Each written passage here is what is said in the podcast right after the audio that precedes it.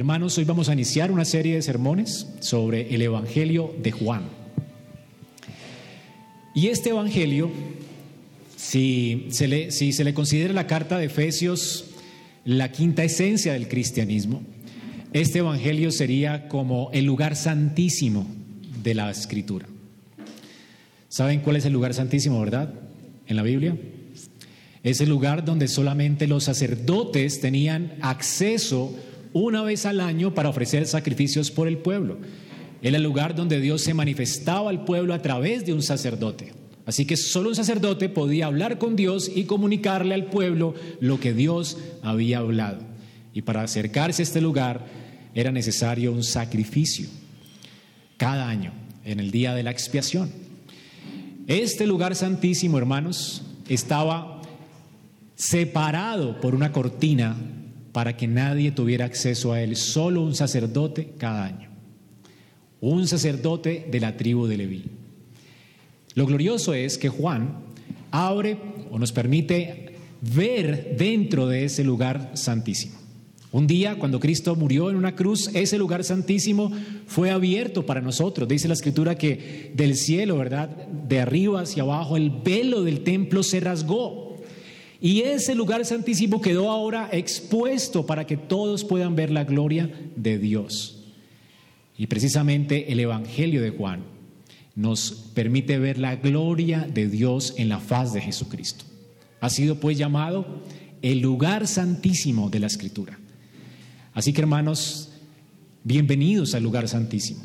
Ese es el libro santo de los santos. Vamos a, encontrarnos con Jesús cara a cara, vamos a ser conscientes a través de Él que Cristo está presente con nosotros, que Dios se ha hecho presente en la persona de Cristo por su Espíritu.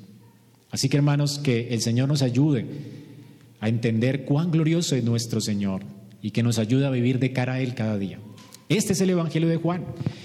Es el Evangelio que más me gusta, lo he leído muchas veces, me gusta ir a Él una y otra vez.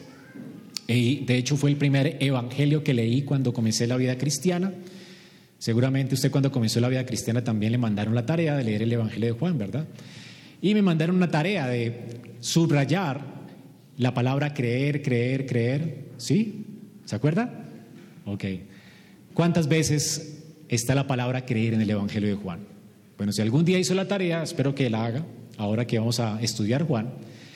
Y van a encontrar que por lo menos más de 70 veces está la palabra creer en el Evangelio.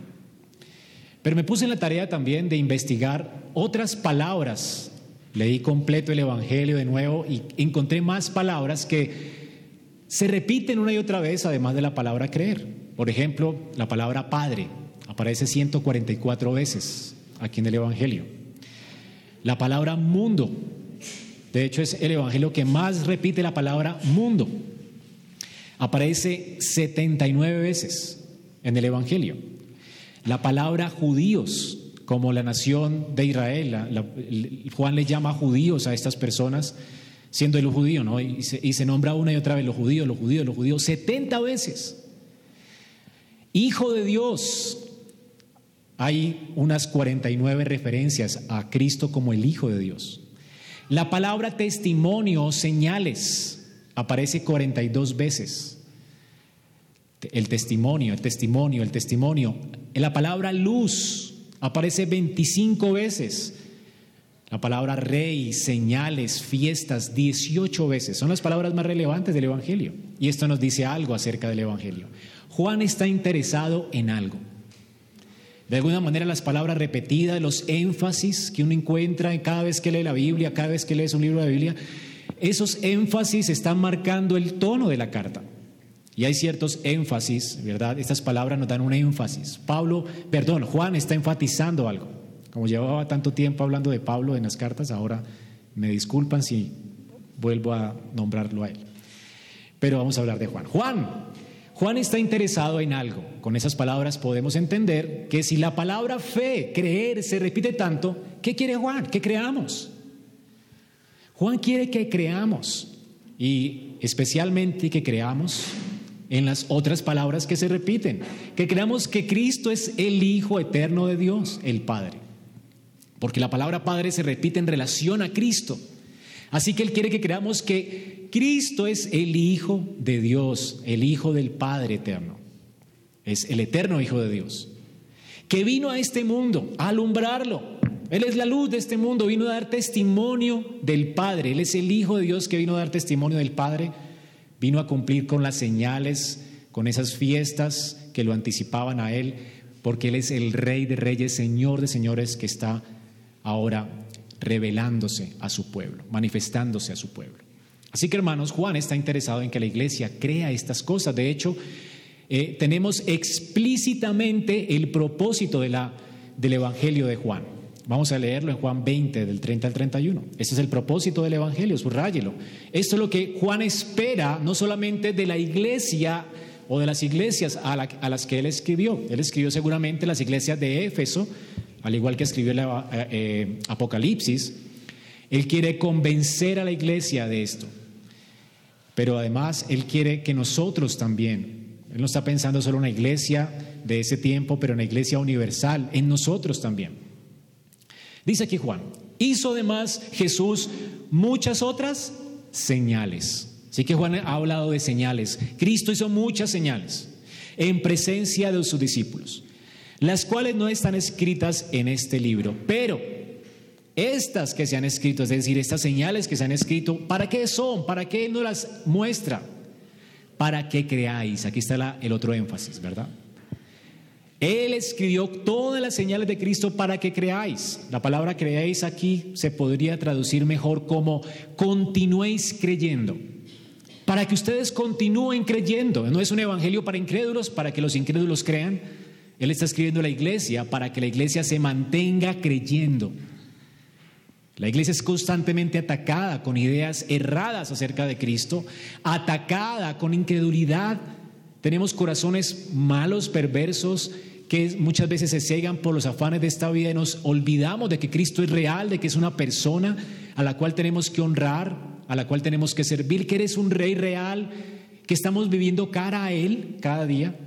Y se nos olvida, ¿verdad? Así que Él quiere escribir esto para que entendamos quién es Jesús, para que entendamos que vivimos de cara a Él, para que continuemos firmes en la fe, creyendo, mirándole, creyendo que, que Jesús es el Cristo, el Rey, el Mesías prometido, el Rey de Dios que vino a su pueblo, el Hijo de Dios, que Él es Dios con nosotros, y para que creyendo tengáis vida en su nombre. La palabra tengáis puede traducirse también mejor como continuéis teniendo.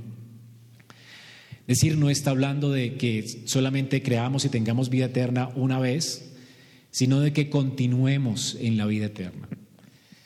Aunque la vida eterna se nos promete por la fe en Cristo, la fe en Cristo debe ser mantenida hasta que Cristo venga, hasta que nos encontremos con Él en gloria.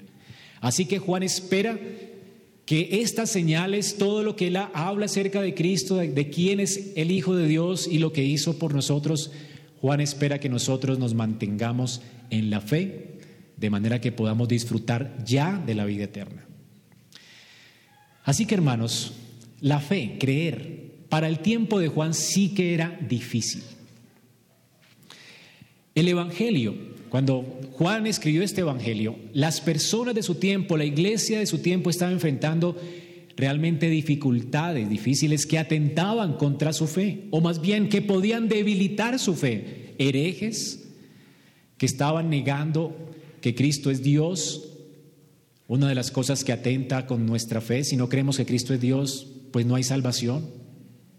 ¿Verdad? Estaríamos confiando en un ídolo Así que Juan escribió esto para afirmar la fe de ellos, pero además muchos en la iglesia, como vemos en la carta de Apocalipsis, más o menos son contemporáneas, este evangelio se escribió según eh, algunos y la historia eclesiástica y algunos padres de la iglesia que conocieron de primera mano a Juan, se escribió más o menos en el 90 después de Cristo, decir, que ya Jerusalén había sido destruido, las sinagogas todavía estaban existiendo y muchos estaban viniendo a la fe y muchos estaban siendo expulsados de la sinagoga. De hecho, Juan relata acontecimientos como la de un ciego de nacimiento que es expulsado de la sinagoga a causa de su fe, para animar la fe de algunos que estaban siendo expulsados de la sinagoga. pero también muchos estaban siendo perseguidos por el imperio romano. Juan mismo estaba eh, exiliado en una isla, ¿se acuerdan? En Patmos, cuando escribió Apocalipsis, a causa de la persecución romana. Así que había persecuciones en la sinagoga a causa de los judíos y persecuciones a causa del imperio romano. Y esto era, o más bien hacía difícil que alguien pudiese mantenerse firme en la fe. Algunos se desalentaban, muchos apostataban. Pero Juan quiere que la iglesia permanezca firme en medio de la persecución. Y efectivamente lo que Juan enfatiza en su evangelio. Juan enfatiza entonces el hecho de que el mundo, y por eso nombra tanto la palabra mundo y judíos, de que el mundo y los judíos que están en tinieblas, todos ellos también rechazaron al Hijo de Dios que vino al mundo. A lo suyo vino y lo suyo no le recibió hablando de Israel. Él es la luz del mundo y, y la luz, dice, resplandece en medio de las tinieblas, pero las tinieblas la rechazan. Así que el mundo que está en tinieblas rechazó al Mesías, los suyos rechazaron al Mesías y Juan de hecho se encarga de mostrarnos esto. A pesar de las señales, a pesar de que Cristo a través de las señales demostró ser el Hijo de Dios, el Rey de Dios, el Rey, el Mesías prometido de Dios, a pesar de que Él mostró con su resurrección que toda la ley se cumplió en Él, a pesar de que Él insistió y llamó, llamó a las personas al arrepentimiento, las, las personas le rechazaron, su pueblo le rechazó. A lo suyo vino y los suyos no le recibieron.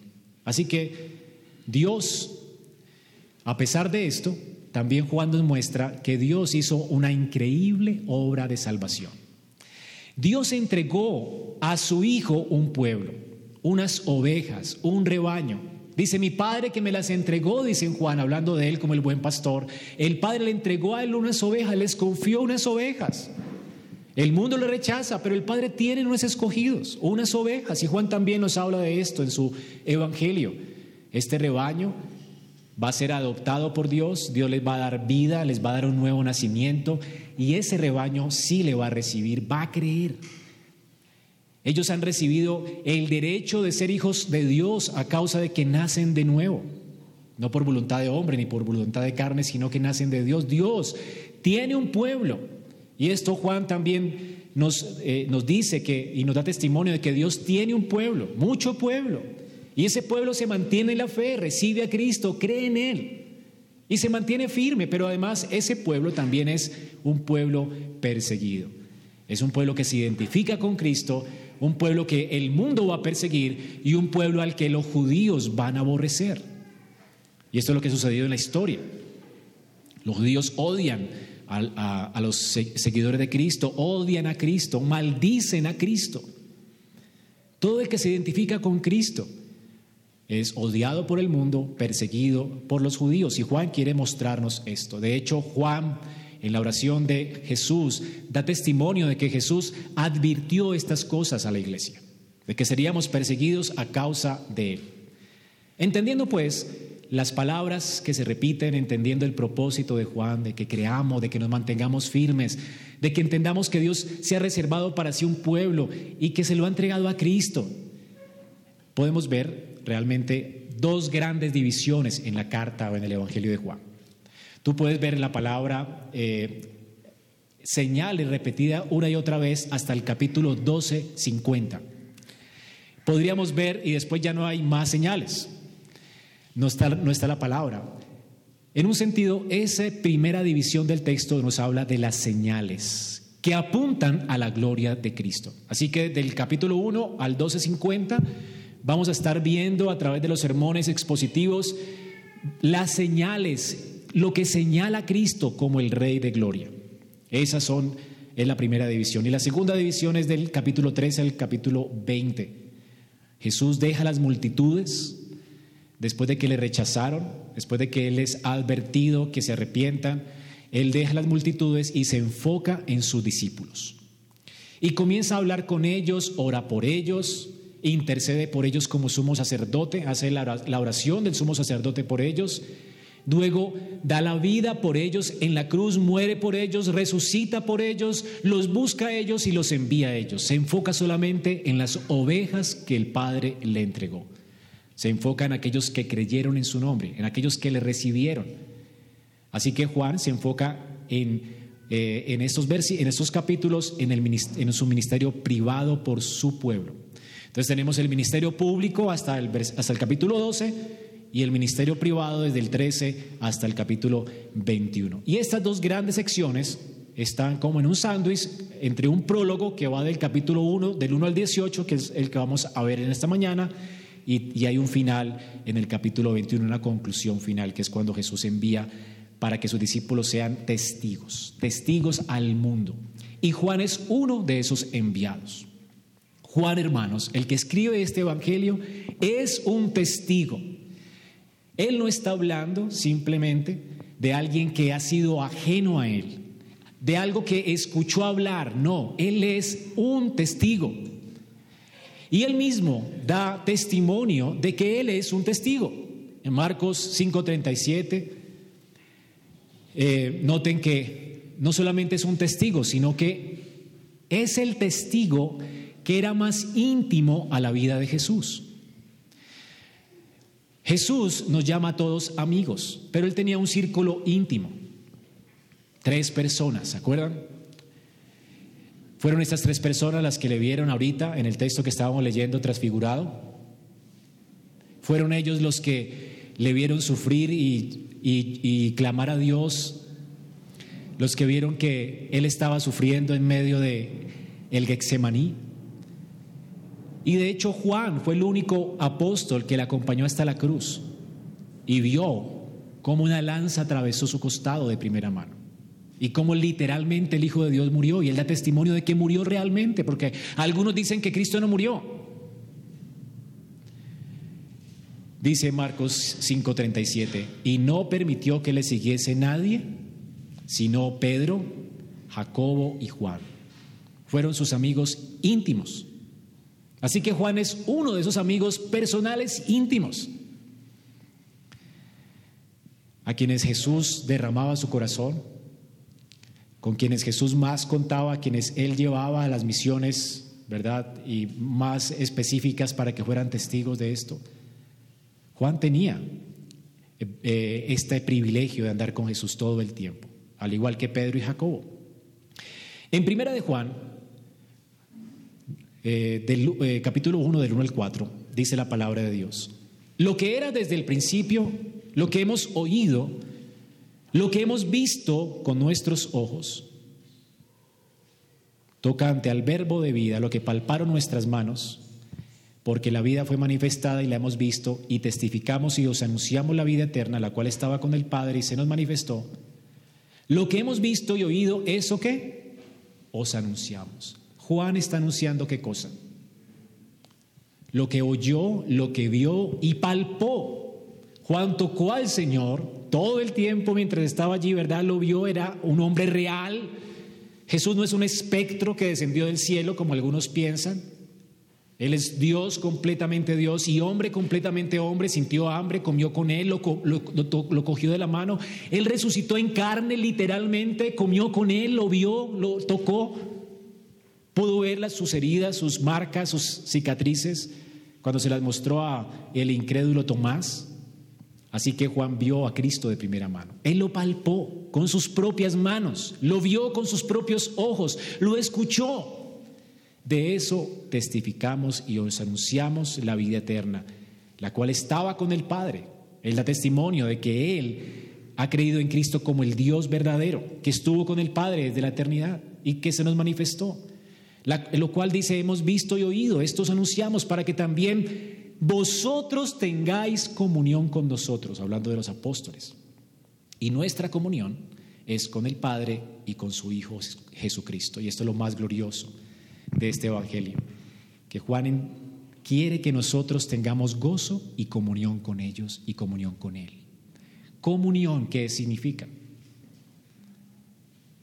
Hermanos, nuestra relación con Cristo no es un tipo de relación distante, fría.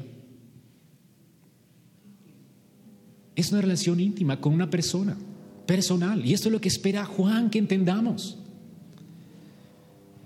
Juan, como testigo, disfrutó y está disfrutando mientras escribía esta carta de este gozo completo. Él era un hombre feliz. Él era un hombre que entendió su vida a la luz de Cristo. Un hombre que entendió su misión, para qué vivía. Que entendió la respuesta a los porqués que se planteaban los filósofos griegos. Así que Cristo fue eh, este hombre que estuvo con él y Juan lo vio y Juan está gozándose. De hecho, Juan era un hombre que pudo disfrutar del Señor y pudo ser transformado por el Señor. Él, antes de conocer al Señor, fue llamado el hijo del trueno. Dice Marcos 33, 17, perdón, Marcos 3, 17, a Jacobo, hijo de Zebedeo, Juan, hermano de Jacobo, o sea que él era hijo de Zebedeo y hermano de Jacobo, a quienes apellidó Boanerges, esto es, hijos del trueno. ¿Qué se necesita para que alguien sea llamado hijo del trueno? Bueno, imagínense el carácter de Juan. Era tal el carácter de Juan que por su amor al Señor y su celo hacia Él, Él estaba dispuesto a pedir que descendiera fuego del cielo para consumir a aquellos que están en contra de Él. Y Jesús tuvo que reprenderlos, ¿se acuerda? Cuando rechazaron a Jesús en Lucas 9, 54 al 56, Juan dice, Señor, ¿quieres que mandemos que descienda fuego del cielo para que los consuma todos? Esta gente te está rechazando. Que muera, que muera ya, Señor. Un hombre celoso, apasionado, ¿verdad? Y lleno de indignación, impetuoso, hijo del trueno. Él no está pidiendo misericordia, Señor, ten misericordia de ellos. No, está pidiendo juicio ya. Y el Señor le regaña y le dice, el Hijo del Hombre no vino para perder almas, Él vino para salvarlas. Tú no sabes de qué espíritu eres. Y este hombre impetuoso se convirtió, de hecho, en el apóstol del amor. No sé cuántas veces se repite la palabra amor en sus cartas, pero el amor es el tono de todas sus cartas. De hecho, él escribió esta carta por amor. Y cuando él habla del amor, no habla simplemente de que él ama mucho al Señor. Él, él entendió el amor en qué sentido? En que él el Dios Todopoderoso que descendió en Cristo a estar con él, lo amó primero. ¿Cuánto lo soportó Jesús a él, verdad? A este hijo del trueno, impetuoso, que pedía juicio. El Señor tuvo que soportar a este vil pecador como Juan, era un hombre natural, normal, pescador normal, hijo de Zebedeo, un pecador. Y Jesús convivió con él y le soportó y le amó y murió por él. Por eso Juan dice, nosotros le amamos a Él porque Él nos amó primero. Es lo que Él dice en 1 de Juan 4:19. De hecho, es el único evangelio donde su nombre no aparece. Cuando Juan habla de él mismo, no es capaz ni de pronunciar su nombre. Él no se siente digno ni siquiera de pronunciar su nombre, pero sí hace algo en ese evangelio. Juan 13, 23, él habla de él, dice, y uno de sus discípulos, al cual Jesús amaba, estaba recostado al lado de Jesús. Él no dice quién es, pero él dice al cual Jesús. De una cosa Juan sí estaba seguro, del amor de Cristo por él. Juan tal vez dudó y sospechó de su amor por el Señor, pero él nunca dudó del amor de Cristo por él. Y esto levantó a Juan. Juan era un hombre gozoso porque su Señor le amaba a pesar de cómo Él es. Y Juan quiere compartir ese gozo con nosotros. Así que el Evangelio de Juan, hermano, no es un testimonio frío de la gloria de Cristo. Es un testimonio real de un hombre que vio, palpó, que disfrutó de la gracia y del amor del Señor y que quiera conocer, darnos a conocer esa gracia y ese infinito amor y esa misericordia que estuvo dispuesto a codescender del cielo, a descender del cielo por nosotros y a morir en una cruz por nosotros. Juan quiere mostrarnos el infinito y codescendiente amor de Dios por su pueblo. Juan quiere que compartamos su gozo. Juan quiere que entendamos que el Señor vino a quedarse con nosotros, que envió su espíritu él está con nosotros, hermanos. El Señor está aquí. Yo cada vez soy más consciente de eso. Y esto de, realmente quebranta el corazón. Cuando Natanael estaba orando, estaba meditando por allá, no, no sabemos qué estaba diciéndole a Dios. El Señor dice en Juan, cuando estabas, cuando estabas en la higuera, yo te vi. ¿Tú entiendes que tú vives de cara a Dios todo el tiempo? Él había acabado de decir, puede salir algo bueno de Belén. Y él entiende que Jesús escuchó decirle eso. Jesús escucha cada día mis palabras. Jesús cada día escucha mis reacciones. De hecho, él dice que él no se confiaba de la gente porque él conocía los pensamientos de ellos y no se fiaba de ellos y sabía que su fe era falsa. Él conoce qué tipo de fe tengo y tienes tú. Él es frente a quien estamos cada día. Él es Dios con nosotros. Y esto debe llenarnos de temor y asombro, de santo temor, porque no hay una palabra que yo diga que Él no escuche. No hay algo que yo haga, una actitud que yo no tenga, que Él no conozca. Y esto me avergüenza más y me humilla más, porque aún así me sigue mostrando su amor al hacerme entender que Él fue a la cruz por esos pecados que aún me avergüenzan. Y entender y vivir de cara a Él me hace ser más temeroso de Él. Porque ¿cómo es posible que yo use mis labios para blasfemar o que use mi corazón para pensar mal cuando Él los conoce?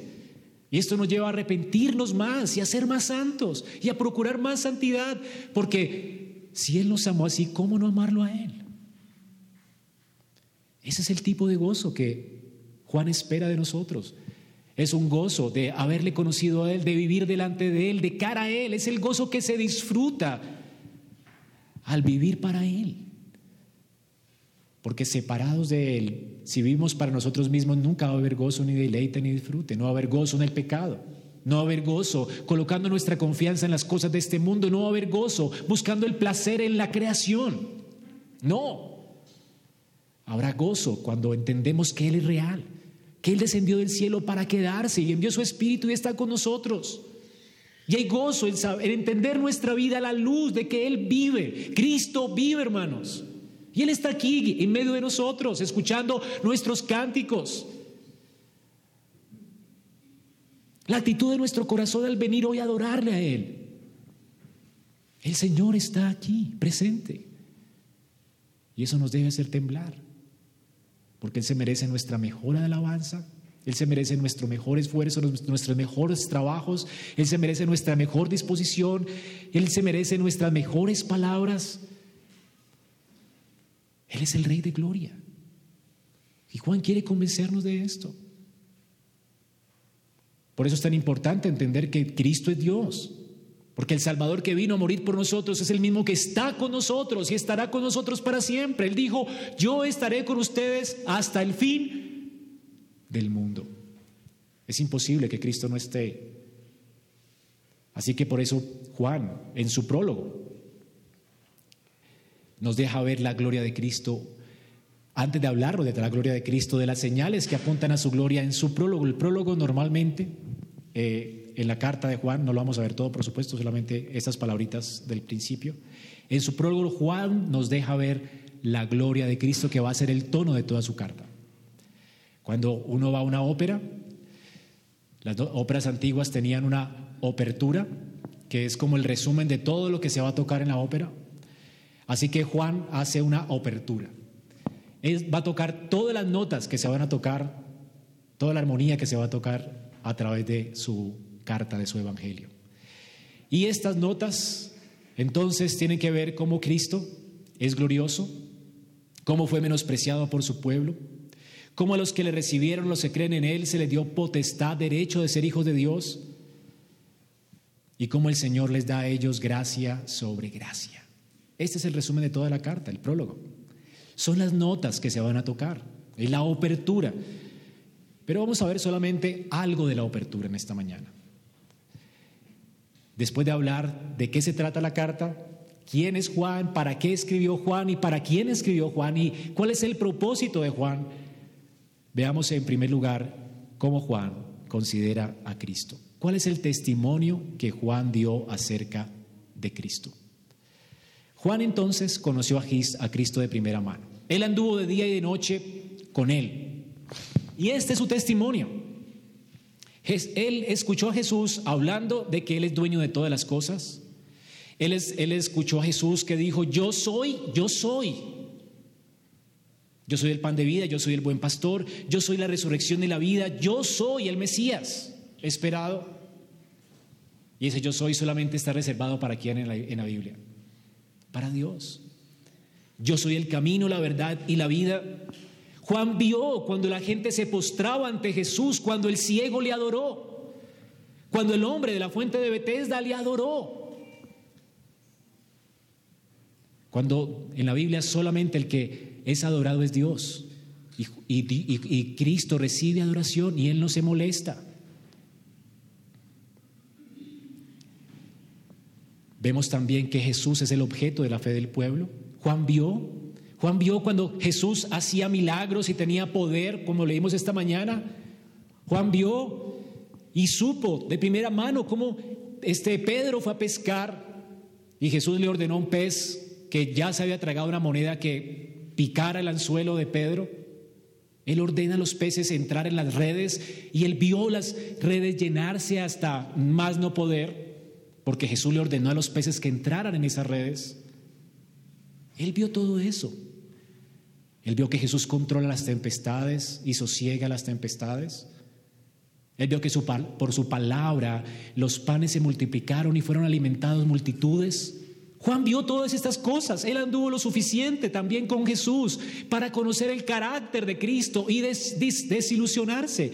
Tres años, dos años y algo vivió con Él todo el tiempo, hasta su muerte.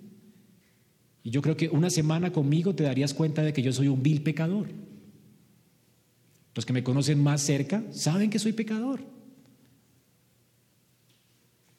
Hermanos, sin embargo, Juan da testimonio de que Jesús es Dios. Nunca pecó. Tres años viviendo con alguien. Nunca le salió una mala actitud. Nunca dijo una mala palabra. Siempre tenía una respuesta sabia, era un hombre perfecto. Juan dice, y el que vio da testimonio, y su testimonio es verdadero. Y él sabe que dice la verdad, para que vosotros también creáis. Ahora Juan, desde este principio del Evangelio, ¿qué dice? En el principio era el verbo, y el verbo era con Dios, y el verbo era Dios. Este era en el principio con Dios. Juan desde el principio de su evangelio, ¿qué aceptó? ¿De qué está dando, testimonio? Él es Dios. Él es Dios. Sin ambigüedades. No tienes que leer mucho para entenderlo. No tendrías que torcer la escritura como hacen los testigos de Jehová para no entenderlo porque este era el, en el principio con dos. Ah, es que el griego, vas al griego y encuentras lo mismo. Esto enloqueció a los sabios del mundo, enojó a la gente de su tiempo. Jesús es Dios, manifestado en gloria. Él es el creador, el sustentador de todo. Así que este es el testimonio de Juan. Y vean la nota dominante de todo el Evangelio. En el principio era el verbo, el verbo era con Dios el verbo era Dios. Este era en el principio con Dios. Así que Juan escribe a creyentes que conocían su Biblia en primer lugar. Ahora, hay ciertas palabras aquí, es todo lo que vamos a ver en lo que nos queda. Hay ciertas palabras aquí que nos llevan a hacer conexiones de las, con la escritura, conexiones.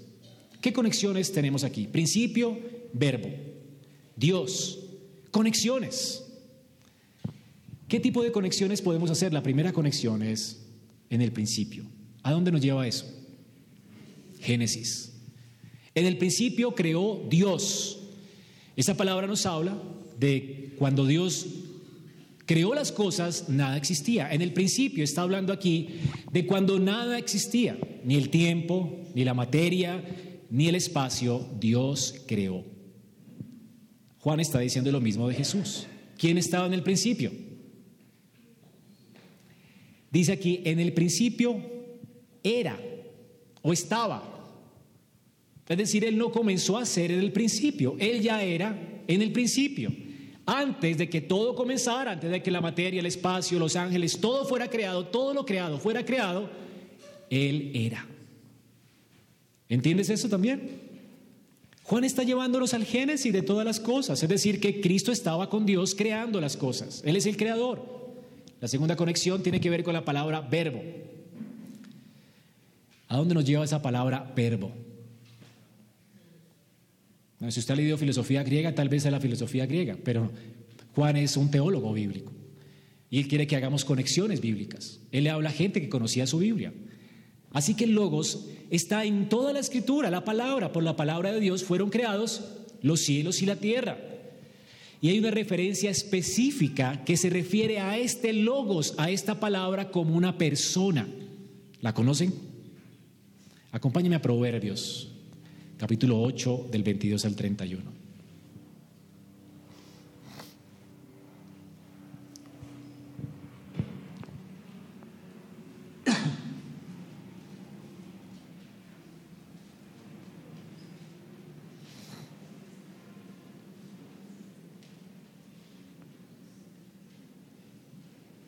Dice aquí la palabra de Dios. Mire que está hablando una persona. El Señor me poseyó al principio de su camino. Una cosa es tener algo, otra cosa es poseer algo. ¿Ok? Yo tengo un anillo hoy, pero poseo mi mano. no puedo desligarme de ella. Así que cuando está hablando aquí, el Señor me poseyó es que era algo intrínsecamente ligado a Él, a Dios. Es inseparable de Dios. Si le quitas a Dios su sabiduría, deja de ser Dios. ¿Me voy a entender? Si me quitas el espíritu, dejo de ser persona, dejo de existir. Así que hermanos, el Señor está diciendo aquí que Él fue poseído por quién? Por el Padre desde el comienzo, desde, desde los tiempos antes de las obras pasadas. ¿Desde cuándo? Desde la eternidad fue establecida. Desde el principio, desde los orígenes de la tierra, cuando no había abismos, fui engendrada, cuando no había manantiales abundantes en aguas, antes que los montes fueran asentados, antes que las colinas fui engendrada, cuando Él no había hecho aún la tierra y los campos, ni el polvo, primero del mundo. Cuando estableció los cielos, allí estaba yo. Cuando trazó un círculo sobre la faz del abismo.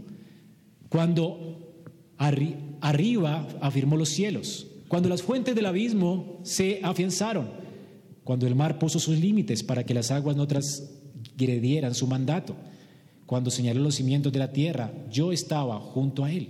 ¿Estaba dónde? ¿Y qué era él? ¿Cómo qué? Arquitecto. Él es el arquitecto del todo. ¿Quién es el gran arquitecto? Este, este que está hablando aquí, quien estaba al lado del Padre. Yo estaba a su lado como arquitecto. Él es diseñador y creador de todo. Este es el verbo. Y era su delicia, es decir, el Padre se deleitaba en él de día en día, se regocijaba en él todo el tiempo en su presencia. Y regocijándome en el mundo, cuando él dijo, he aquí vio Dios que todo era bueno y se regocijó, allí también estaba él regocijándose con el Padre, en su tierra poniendo mis delicias con los hijos de los hombres. Cuando creó al hombre, ¿qué dijo él? Esto es bueno en gran manera. Para Dios es un deleite su creación, para el Hijo también, porque Él es Dios, Él estaba con Dios, Él es el verbo. Ahora, los judíos podían entender perfectamente a qué se refería Juan, conexiones. ¿Quién es el verbo? La palabra de Dios que creó todas las cosas el que le da orden y le dio orden a todas las cosas, el gran arquitecto. De eso está hablando Juan. Ahora, ¿quién es el gran arquitecto? El que estaba con Dios y el que era Dios, el que se hizo carne. El gran arquitecto es Jesús. Ahora, para los griegos, claro, usaban la palabra logos. Para ellos, el logos era una fuerza impersonal que no podía encontrar a alguien sino con profunda eh, reflexión, con meditación.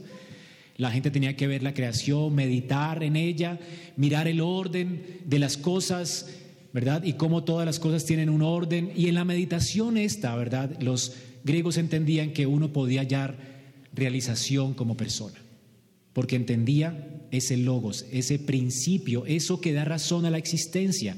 Así que si uno quería vivir una vida bien vivida, una vida con sentido, uno tenía que buscarla a través del intelecto, de la filosofía. Había que filosofar, tener intelecto, pensar en, el orden creado.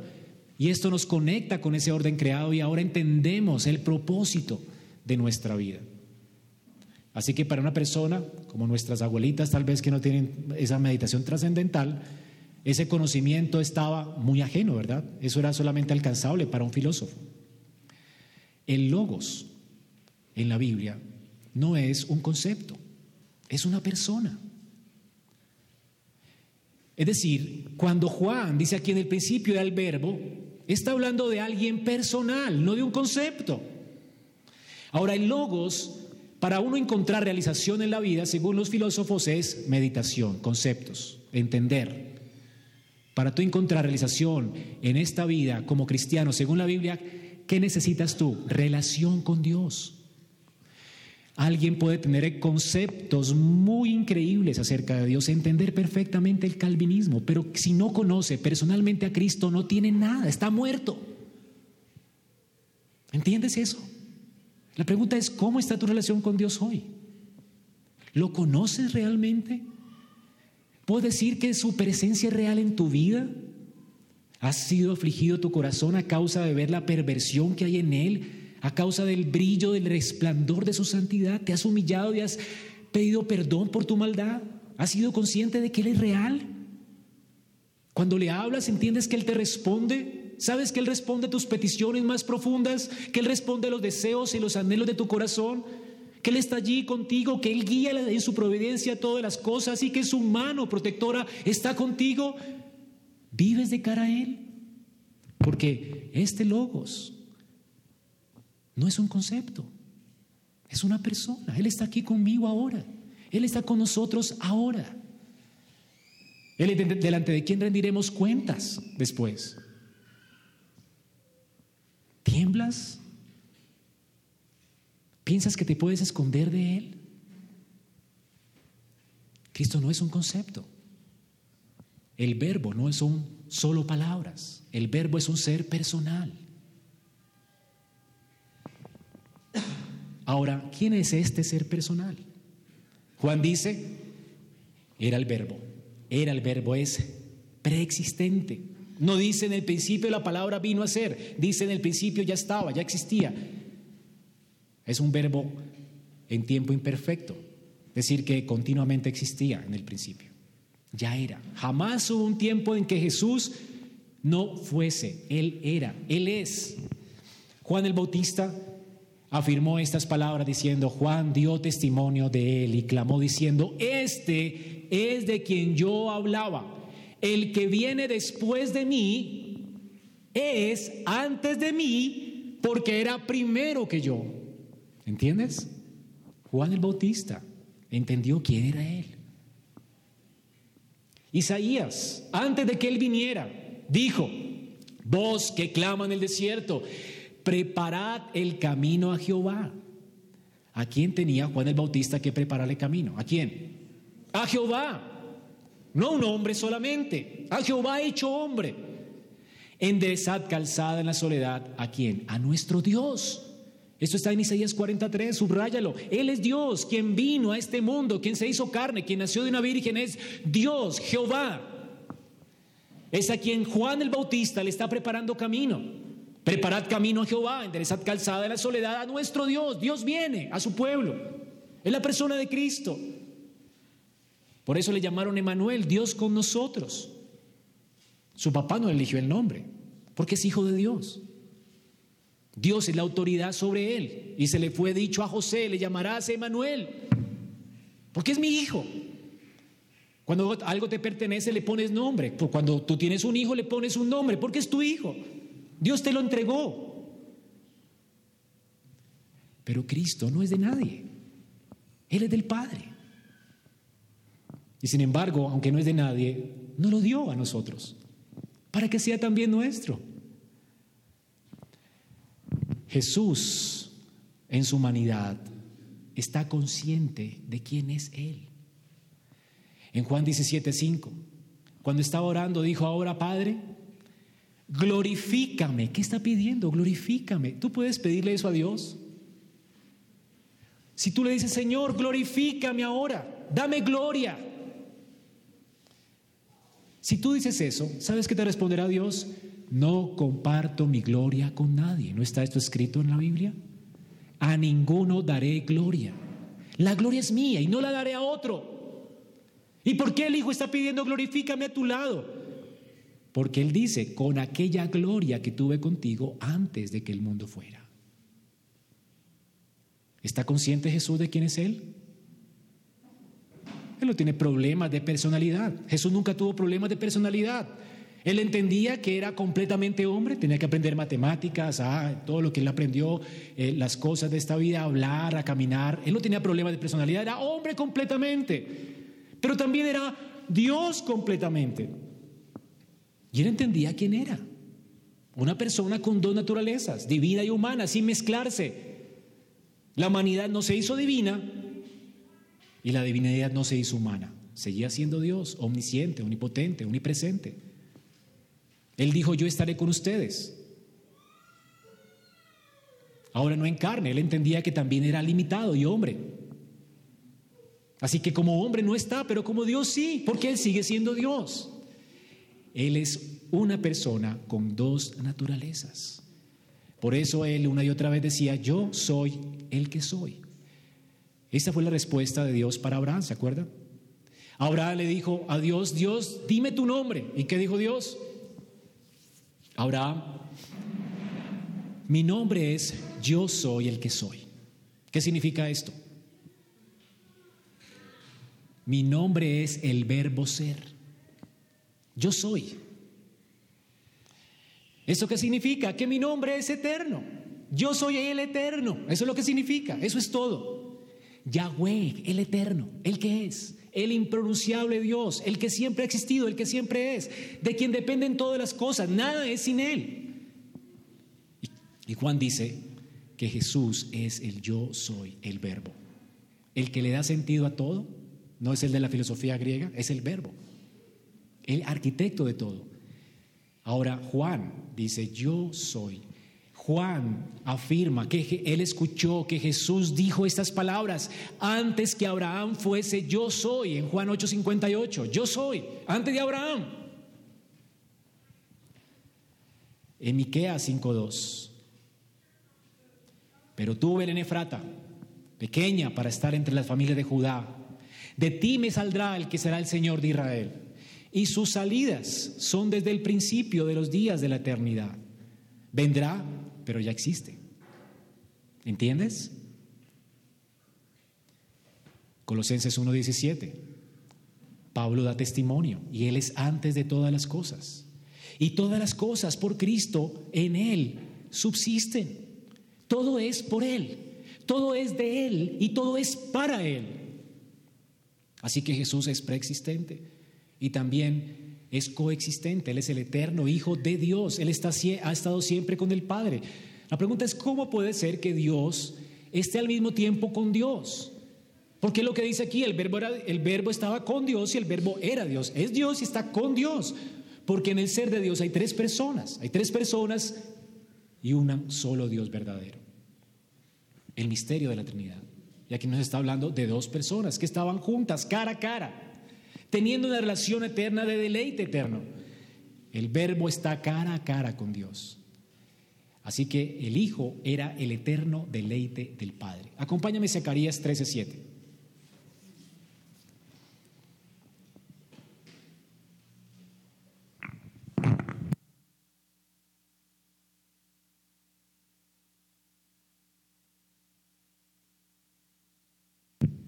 Jesús se refiere a estas palabras cuando él anuncia su muerte. Y son las palabras de Zacarías, y mira lo que dice Zacarías, Dios está hablando. Y Dios dice, despierta, espada, despierta contra mi pastor. Mi pastor. ¿El pastor de quién es? De Jehová. Ahora. Y dice, y no solamente es el pastor, sino que también quién es. Y el hombre compañero mío. Es el compañero de Jehová. A quien Jehová puede tratar como par, como compañero. Es el eterno deleite del Padre. Este hombre que vino a la tierra es el pastor de Jehová y es el compañero de Jehová, el que ha acompañado a Jehová siempre, desde la eternidad.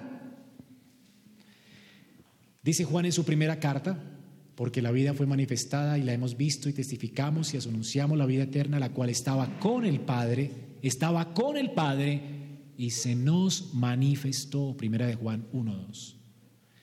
Allí, hermanos, nos está diciendo entonces que el Padre, desde la eternidad, compartía su gloria con el Hijo, con el Verbo. Era igual que Él en gloria, es igualmente Dios como Él, es su compañero. Sin embargo, existe un solo Dios, porque nuestro Dios es uno. Un Dios en tres personas. Así que Jesús es eterno, es el eterno Hijo de Dios y además Él es autoexistente. Y dice aquí Juan, Él era Dios. Y esta es la confesión que, que Juan espera de nosotros. Que entendamos que Cristo es una persona, que es Dios con nosotros, que es un ser personal, que es el verbo, el que le da sentido a nuestra vida. Seguirlo a Él da sentido, da gozo. Obedecerle a Él es el gozo, el deleite de la vida. Existimos por Él y existimos para Él. Y sin Él todo es muerte, todo es angustia, sin Él no hay paz. Sin Él no hay sentido en la vida. Él es el Logos. Él es Dios con nosotros. ¿Qué quiere Juan que nosotros hagamos entonces? Que nos humillemos como Tomás. No importa si eres escéptico. Dios puede mostrarte hoy quién es Él en gloria. Él quiere que te postres, que investigues, que ores, que clames. Y Él va a responder. No hay nadie que venga a Él humillado a quien Dios no muestre su gloria. Y cuando vengas humillado, entonces como Tomás, aunque seas el peor escéptico, escéptico, puedes clamar como Tomás, Señor mío y Dios mío. Es todo lo que Dios espera de nosotros. Que le reconozcamos antes de que Él venga en gloria y, nos, y sea tarde para nosotros. Porque Él un día vendrá no como Salvador, sino como juez está teniendo hoy paciencia para que te arrepientas, para que coloques tu esperanza y tu confianza en Él. Porque Él es Dios con nosotros. Él quiere que lo entiendas. No puedes conocer a Dios sin Él. No puedes caminar sin Él. No puedes venir a la vida eterna sin Él. Él es el camino, la verdad y la vida. Así que debes reconocerlo como Señor tuyo y Dios tuyo. El que no haga así perece, porque Él es de la misma sustancia del Padre. Colosenses 2.9 dice, en Él habita corporalmente toda la plenitud de la deidad. Él es Dios. Además demostró ser Dios. Él hizo cosas que solo Dios puede hacer. Él creó las cosas, dice aquí la palabra de Dios. En el principio, Él fue el creador, el arquitecto, lo leímos. Él resucitó a los muertos. ¿Quién puede hacer esto? ¿Qué hombre puede dar vida a los muertos? a un médico con sus máquinas, ¿sí? Después de tres días descompuesto. ¿Quién puede crear vida de la nada? ¿Quién puede hacer que un, hombre ya lleno de gusanos, que día, viva? ¿Quién puede hacer eso? ¿Quién puede conocer los pensamientos de los hombres? ¿Quién puede perdonar pecados sino Dios? ¿Acaso no lo acusaron de blasfemia porque perdonaba pecados? Cristo perdonó pecados. ¿Quién le puede dar órdenes a la naturaleza? ¿Quién puede decirle al viento detente, a las, tempestades detente? ¿Quién puede decir a un pez entra en el anzuelo para que mi hijo pague su deuda? ¿Quién? Sino Él. ¿Quién puede decir yo les enviaré un consolador? ¿No es Dios quien envía su espíritu? Pero Él dice, yo lo enviaré. Sí, oraré el Padre para que lo envíe, pero yo se los daré. ¿No es este nuestro credo? Que el, Espíritu de Dios procede del Padre y del Hijo. ¿No lo envía Él a nosotros como nuestro parácletos, como nuestro abogado, para que el Espíritu Santo nos convenza de quién es Él? Si somos inútiles nosotros, necesito dos abogados, uno que me defienda delante del Padre y uno que defienda a Cristo conmigo, porque mi corazón es incrédulo y me convenza de quién es Él, para que viva delante de Él. Por eso Él dijo, les enviaré a otro como yo, igual que yo, un abogado igual. Yo intercederé por mi Padre y Él intercederá por mí en sus corazones, para que me teman, crean, se arrepientan, se postren, me sirvan. Esta es la nota dominante del Evangelio de Juan. Jesús es Dios. Este es el testimonio de Juan. Jesús es Dios. De esto depende tu felicidad, confesar que Jesús es Dios. De esto depende la vida eterna. Juan da testimonio entonces que Dios se hizo carne. Y claro, había un hereje en su tiempo, Cerinto. Cuenta un discípulo de Juan que un día Juan estaba en los baños públicos y Cerinto estaba en los baños y él se dio cuenta y salió diciendo, oh, se va a caer estos baños, salgo de aquí corriendo porque Cerinto está aquí, va a venir el juicio de Dios sobre este lugar. Juan era un hombre que amaba a su Señor y entendía que la salvación de los hombres depende de esto, de esta confesión. Por eso odiaba tanto las herejías de Cerinto. Y aborrecía a Cerinto, porque estaba llevando a la gente tras el camino de la perdición. Porque no hay infierno, solamente hay infierno sin Cristo, muerte sin Él. ¿Qué enseñaba Cerinto? Él enseñaba que Jesús era un buen hombre, hijo de José y María, que nació de manera natural. Sin embargo, fue más justo y más sabio que ningún otro hombre, un tipo Gandhi o algo así y que en el bautismo Cristo recibió sobre él en forma de paloma a Cristo. O sea, Jesús recibió a Cristo en forma de paloma en el bautismo. Y luego, antes de morir, Cristo abandonó a Jesús. De forma que no fue Cristo quien sufrió, dijo, dijo, dijo Cerinto, ni que murió, ni que resucitó, sino Jesús. Para Cerinto Cristo era una energía, una fuerza que mantuvo a Jesús vivo y que se retiró de él cuando fue a la cruz. Tan aborrecible doctrina. Y por eso Juan escribe esto, dice Policarpo. Hermanos, no quiere Juan adelantarse a las objeciones de cualquiera de los que están aquí con la siguiente versículo diciendo, este era del principio con Dios. Él ya ha dicho, era Dios, es el verbo, el verbo era con Dios, estaba con Dios y era Dios. Este era en el principio con Dios. ¿Por qué decir lo mismo otra vez? Para que no te quede ni sombra de dudas de que Él es Dios, que está con el Padre y que es eterno y que es Dios. Arrows Smith comenta, las repeticiones en la Biblia tienen diversos usos. En una oración son muestras de afecto hacia Dios. En las profecías denotan celeridad y seguridad. En las amenazas denotan algo que es inevitable y repentino. En los preceptos denotan una necesidad imperante de cumplirlos.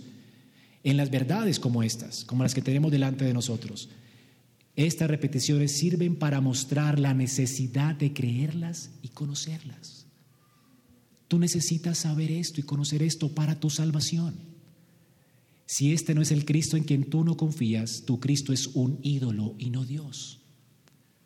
Y tu salvación no es su salvación, es una mera presunción. Porque si presumes que algo menos que Dios te salvó, es solo presunción.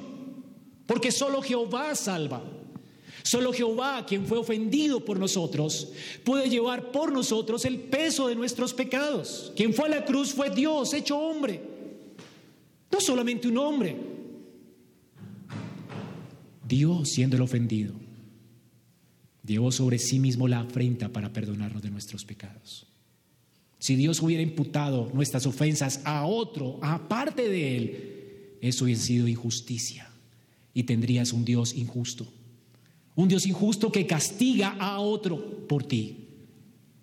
Tú ofendiste a Dios y Dios dice, yo voy a morir por ellos. Él es el que toma nuestra deuda.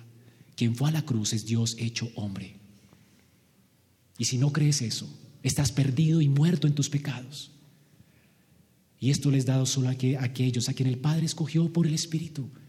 Y aquellos recibirán a Cristo y le recibirán a Él. Y tendrán comunión con Él, con el Hijo, con el Padre, con el Espíritu. Y tendrán vida. Así que hermanos, esta, esta sola frase, estos dos textos que vimos en esta mañana, para resumirlos, que Cristo es Dios, que Él estaba con Dios y que Él es eterno, tres frases condenan todas las herejías, no solamente la de Cerinto, sino la que se han dado en todo el tiempo de la iglesia. Refuta a los arrianos que consideraban a Cristo un ser inferior a Dios.